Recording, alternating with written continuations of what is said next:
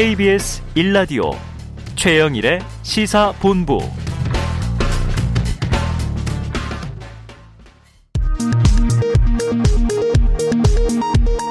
이 시각 라디오 정보센터 뉴스입니다. 코로나19 확산에 따라 방역 조치가 다시 강화되면서 문체부는 이달 20일부터 열리는 공연은 최대 입장 관객을 현재보다 1000명 줄어든 4000명으로 줄이기로 했습니다.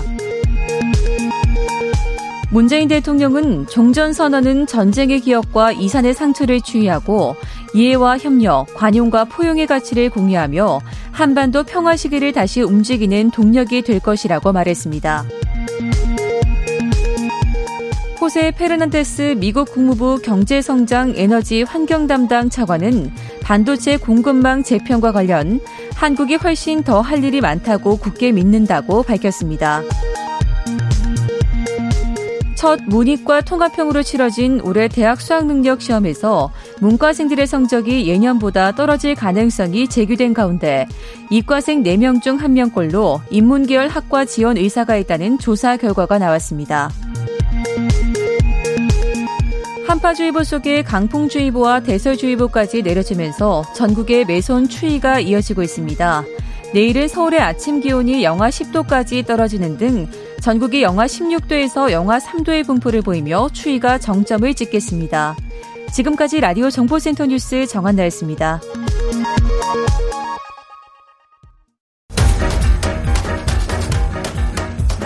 최영일의 시사본부 10분 인터뷰. 네, 이슈의 핵심을 짚어보는 10분 인터뷰 시간입니다. 내일부터 국내 코로나19 방역 조치는 다시 사회적 거리두기로 돌아갑니다. 전국의 사적 모임은 최대 4명까지로 제한되고요. 식당과 카페 영업시간은 9시로 단축이 되죠. 자, 오늘은 박수현 청와대 국민소통 수석 전화로 연결해서 사회적 거리두기 시행과 관련된 이야기 나눠보겠습니다. 자, 박수성님, 안녕하세요. 네, 안녕하십니까? 네, 자, 내일부터 고강도 거리두기 체제로 돌아간다. 자, 어제 문재인 대통령께서 방역 강화로 전환되면서 국민께 송구스럽다. 이렇게 이제 사과 발언을 하셨던데 어떻게 좀 설명해 주시겠습니까? 예, 말씀 그대로입니다. 국민과 함께 단계적 일상 회복을 성공적으로 만들어내고 국민께 완전한 일상을 돌려드리겠다라고 하는 큰 목표를 가지고 그 국민의 협조로 함께 노력을 했는데 네. 예, 지금 다시 일시 멈춤을 할 수밖에 없는 상황이 됐지 않습니까? 네네. 그래서 국민들께 송구스럽고 특히 마치 이 연말에 그 어떤 특수를 앞에 두고 음. 굉장히 좀 이렇게 희망에 들떠 있었던 우리 소상공인 자영업자들께 다시 그런 희망을 좀 갖지 못하게 해드리는 상황에 대해서 얼마나 죄송스럽습니까? 네. 근데 코로나 상황을 뭐 다 예상하기는 어렵습니다. 방역과 음. 민생의 균형점을 찾는 것이 쉽지 않지만 뭐 정부는 새로 생기는 상황들에 기민하게 대응하고 국민들과 함께 인내심을 가지고 극복해 나가겠다는 말씀 드리고요. 네. 무엇보다 일상 회복으로 기대가 컸던 우리 소상공인 자영업자들이 상실감이 크기 때문에 이 손실 보상과 함께 이번에 그 새로 방역 협조에 대한 지원을 아주 최대한 두텁게 할수 네, 있는 네. 방안을 조속하게 시행하겠다는 약속을 드립니다. 네, 두텁게 또 신속하게 지금 필요한 상황 아닌가 싶어요. 그런데 이번 조치가 내년 1월 2일까지니까 이게 16일, 뭐 약 두 주 플러스 알파인데요. 좀 짧은 기간인데 확산세 꺾을 것으로 좀 예상 가능합니까? 일단 최선을 다 해보겠습니다. 예단할 수는 없습니다만 어, 국민들의 그 협조와 참여 이것으로 아마 저희는 그렇게 국민과 함께 새로운 희망으로 나아갈 수 있도록 부족했던 부분을 이 시간에 재정비해서 확실하게 준비를 잘하고 단계적 일상 회복으로 그 이후에 다시 시도할 수 있도록 그렇게 노력하겠다는 것이고요. 네. 그 중에서 이제 특히 병상 포화 문제. 네네. 예, 이 문제가 좀 어려워 보이지 않습니까? 맞습니다.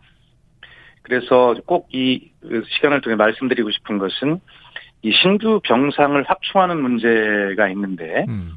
이 문제는 행정 명령을 하고도 그 시설을 하고 하는데 한 달 정도 소요가 됩니다. 네네. 그리고 우리나라는 코로나가 아닌 다른 일반 질병으로도 이미 중환자실이 7, 80% 이상 가동률을 보이고 음. 있는 나라거든요. 음. 그러니까 그 나머지를 가지고 빠듯하게 하는데 그러기 때문에 이 신규 병상의 확충에는 한계가 있을 수밖에 없어서 저희가 그 병상 회전율을 제고하는 이 문제를 지금 대책을 세서 적용하기 시작을 했습니다. 네. 이 문제는 뭐냐면 코로나로 중환자실에 입원을 하시게 되면 모든 치료비를 국가가 부담하지 않습니까? 그렇죠. 그리고 그 병원은 일반 병상의 10배를 또 손실 보상을 받도록 그렇게 되어 있거든요. 네. 그런데 이 코로나가 증상이 사라진 이후에도 이게 잘 퇴실이 이루어지지 않습니다. 음. 그렇기 때문에 마련하기가 신규로 어려운 병상인데다가 이미 그 입원을 하게 되면 음. 퇴실이 잘 되지 않기 때문에 네. 더욱더 양상을 악화시키고 있는 것이거든요. 음. 그래서 근데 미국의 이제 CDC 같은 경우에는 이 증상 발현하고 한 20일 지나면 그리고 입원하고 한 10일 지나면 네. 퇴실을 할 수 있도록 기준이 그렇게 적용이 네네. 되고 있습니다. 근데 우리나라는 그렇게 적용을 못했어요. 음. 그래서 이번에 저희도 그런 퇴실 기준을 정확하게 만들어 적용하기로 했고요. 네. 예. 증상 발현 후 20일이 지나면 퇴실을 음. 해야 합니다. 네. 네. 그리고 증상이 없이 어, 없는 경우에는 확진 후 20일이 지나면 퇴실할 수 있도록 이렇게 되어 있고요. 음. 아까 말씀드린 대로 그 중증변 병상의 손실 보상을 일반 병상이 10배를 지금 하고 있다고 하지 않습니까? 네. 여기에도 그 재원 기관에 따라서 차별 적용 보상을 하기 위해서 음. 5일까지는 14배, 10일까지는 10배, 20일까지는 6배, 그리고 음. 이번 20일이 넘으면 손실 보상을 병원 측에도 하지 않는 네. 이런 어떤 강력한 대책을 병행해서 쓰고 쓰기 시작했다는 말씀을 드리고요. 무엇보다 한 말씀만 더 드리면 네. 우리는 공공 의료 병상이 굉장히 부족한 나라입니다. 음. 그래서 이번 기회에 최대한 이 공공 의료 병상을 확보하기 위한 노력도 함께 기울이고 있다는 말씀도 드립니다. 네, 공공 의료 병상, 공공 의료 병원, 또 공공 의료 인력도 지금 필요한 상황이죠. 자, 그런데 지금 말씀해 주신 부분들이 이 윤석열 후보 50조, 이재명 후보 100조, 이 손실 보상 재원 필요하다, 이런 이제 대선 주자들의 주장들이 나오고 있는데, 이 정부가 추경 검토는 하지 않는다. 아까 자영업자 손실 보상도 두텁게 해주신다고 했고요. 또 네. 이제 의료 대응에도 이게 예산과 비용이 들어가니까 다 재정 문제인데, 이 네. 재정 지원 어떻게 확보할 계획이신가요? 그 오늘 오전에 음, 저- 국무총리가 발표를 한 것으로 알고 있습니다만 네네. 어제 호주 국빈 방문에서 귀국한 문재인 대통령의 강력한 지시가 있었습니다. 음, 그래서 이번에 방역 강화 조치로 어, 새롭게 그 손실을 보는 그런 부분에 대해서는 이 방역 지- 명칭이 이제 어떻게 되든 간에 네. 이 방역 지원금을 음, 뭐 정부가 생각하고 있던 한 70만 원 정도의 100만 원으로 인상해서 곧바로 방역 강화 조치가 시행되자마자 네. 같이 이것이 연내 지급될 수 있는 방안을 강구하라라는 음. 강력한 지시를 네. 했거든요. 그래서 어제 정부가 어, 이것을 지원할 수 있는 9천억 원의 재원을 어제 추가로 확보를 했습니다. 아, 네. 예, 그래서 이 소상공인 그 지능 기금이라고 있습니다. 소진 기금이라고 하는데요. 네.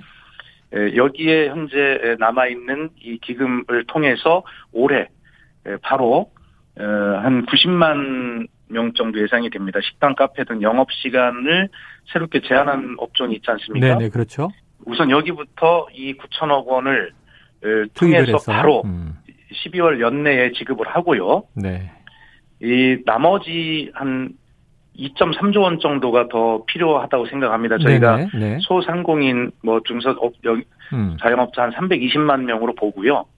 100만 원 정도 하면 3.2조 원 정도가 들지 않습니까? 네네. 그래서 앞에 0.9조는 올해 안에 지급을 하고, 하고 나머지 2.3조는 내년도 이미 편성되어 있는 예비비를 네네. 통해서 네. 어, 그렇게 1월 중에 지급을 완료한다 이런 아, 계획을 국무총리가 발표했습니다. 네, 연말 연초니까 내년도에 한 2조 이상의 이제 또 비용은 내년 예산 예비비에서 집행한다 이렇게 말씀하셨습니다. 그렇습니다. 1월 초순부터 바로 지급될 수 있도록 예. 그렇게 지급 대상자를 조속히 확정하는 등 최대한 노력을 할 계획입니다. 자, 그럼 이번 지원까지는 추경 없이 여력을 총동원하겠다 이런 말씀이신 거죠? 예, 그런 취지입니다. 알겠습니다. 자, 이 방역 패스 강화되다 보니까요. 특히 이제 내년 2월부터 청소년 방역 패스 여기 좀 반발이 심해요. 소송도 벌어지고 있고. 그런데 예. 이제 청소년 방역 패스 제도에 대해서 좀 조정 방안 나옵니까? 그렇습니다. 이 문제는 그, 그, 어, 우리 정은경 질병청장께서도 이미 국민청원에 답변해서 말씀하셨듯이 그 국민청원을 통해서 제안되고 있는 어떤 문제와 보완책 뭐 이런 것들을 중심으로 해서 좀 조정할 수 있다는 걸 이미 말씀을 드렸고요. 네.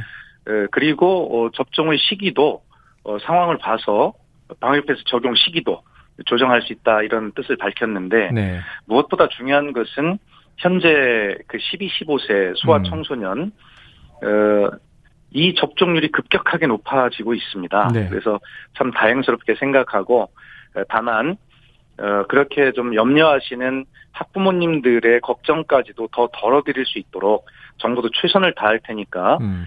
지금 학부모님들께서도 어쨌든 지금 접종률이 높아지고 있거든요. 그리고 음. 예약까지를 본다면 12월 말까지 약 70% 이상이 접종이 될 것으로 그렇게 예상을 하고 있거든요. 네.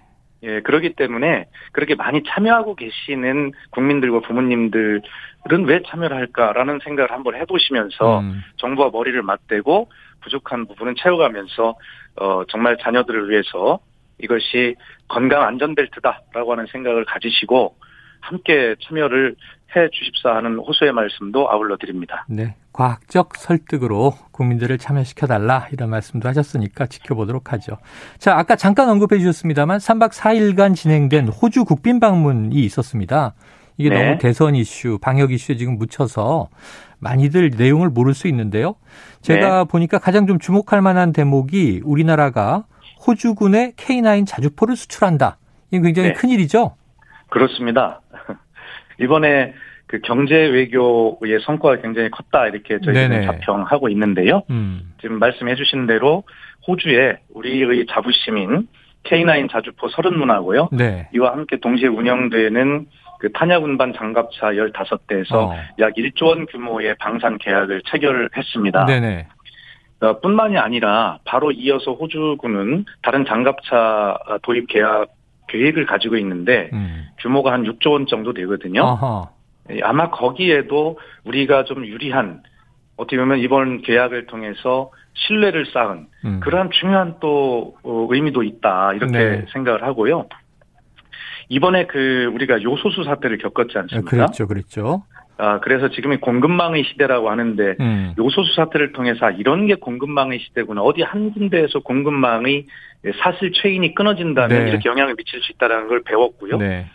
우리는 그 중국이라고 하는 특정 국가의 어떤 의존도가 높은 음. 품목의 수가 4천 개가 넘습니다. 네네. 그러면서 특히 우리 미래 산업이자 미래 먹거리인 우리 뭐 전기차나 네네. 뭐 이런 문제, 2차 전지 이런 문제에 꼭 필요한 어떤 음. 핵심 광물이 있습니다. 예.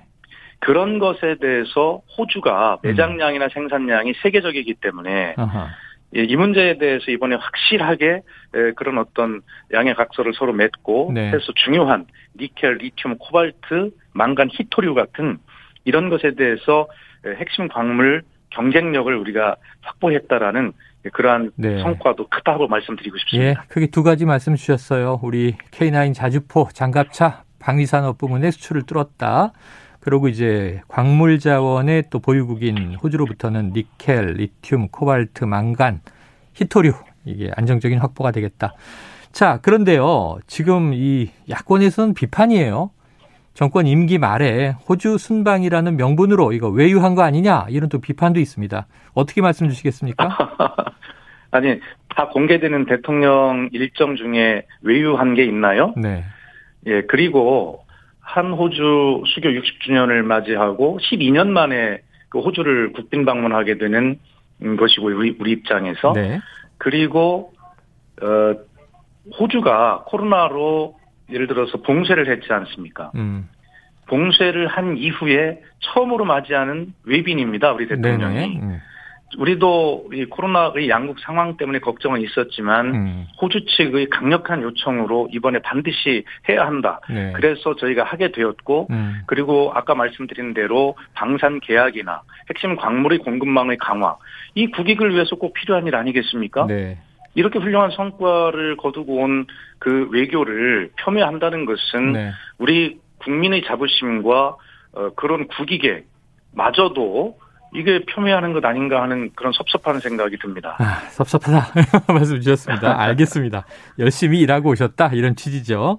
네. 자, 그런데 지금 내년도 베이징 올림픽 지금 보이콧하는 나라 많아지고 있고요. 우리 저 대통령은 뭐 호주에서도 우리는 보이콧 검토 안 한다 이런 얘기 했는데 결국 네. 이 관심은 종전 선언이잖아요. 네. 미, 중, 북 원칙적으로는 찬성했다. 청와대 발표했는데 어떤 네. 방식으로 좀 임기 내 종전 선언이 가능할까요? 어, 다시 한번 말씀드리지만 저희는 한반도 평화를 위해서 최대한 진지하게 노력을 하되 네. 어떤 것을 언제까지 하겠다. 음. 우리 정부 안에서 반드시 이걸 하겠다라고 하는 어떤 로드맵, 목표를 정해놓은 적이 없습니다. 네. 뭐 동계 올림픽 계기에 종전 선언을 하겠다라든가 어. 임기 내 남북 정상회담을 하겠다든가 음. 이런 것을 정해놓은 것이 없고 네. 입장은 겨우 경색됐던 남북 관계를 개선하기 위해서 친서 교환 등 노력을 열심히 한 끝에 이제 통신 연락선이 그렇죠? 복원이라고 하는 네. 징검다리 하나를 놓았을 음. 뿐입니다.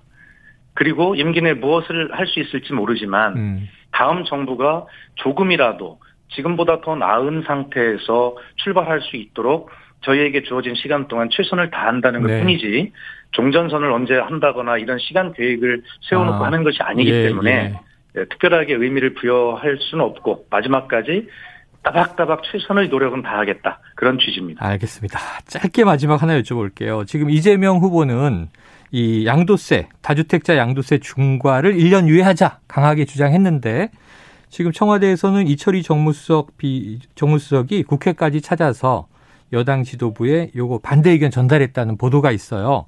이렇게 좀 네. 기조를 유지하는 이유가 있겠죠? 지금 문재인 정부는 어쨌든 주택 문제, 집값 문제 때문에 굉장히 그 고통을 많이 받았지 않습니까? 네네. 어, 그래서 이 주택 시장 안정을 목표로 한다는 것 우리 음. 모두의 한 마음이라고 생각합니다. 네. 그리고 그 수단에 대해서는 뭐 당과 정부 간에 약간의 의견 차이일 수는 있을 수 있습니다. 예. 어, 현재 정부는 이 부동산 시장의 안정화 흐름이 어렵게 자리 잡고 있는 상황으로 판단을 하고 음. 그래서 이 시점에서 양도세 중과의 완화는 좀 신중할 필요가 있지 않는가라는 네. 말씀을 다시 한번 드립니다. 알겠습니다. 여기까지 듣죠. 어유 굉장히 다양한 내용을 다 소화해 주셨어요. 수석님 고맙습니다. 감사합니다. 예, 지금까지 박수현 청와대 국민소통 수석과 이야기 나눴습니다.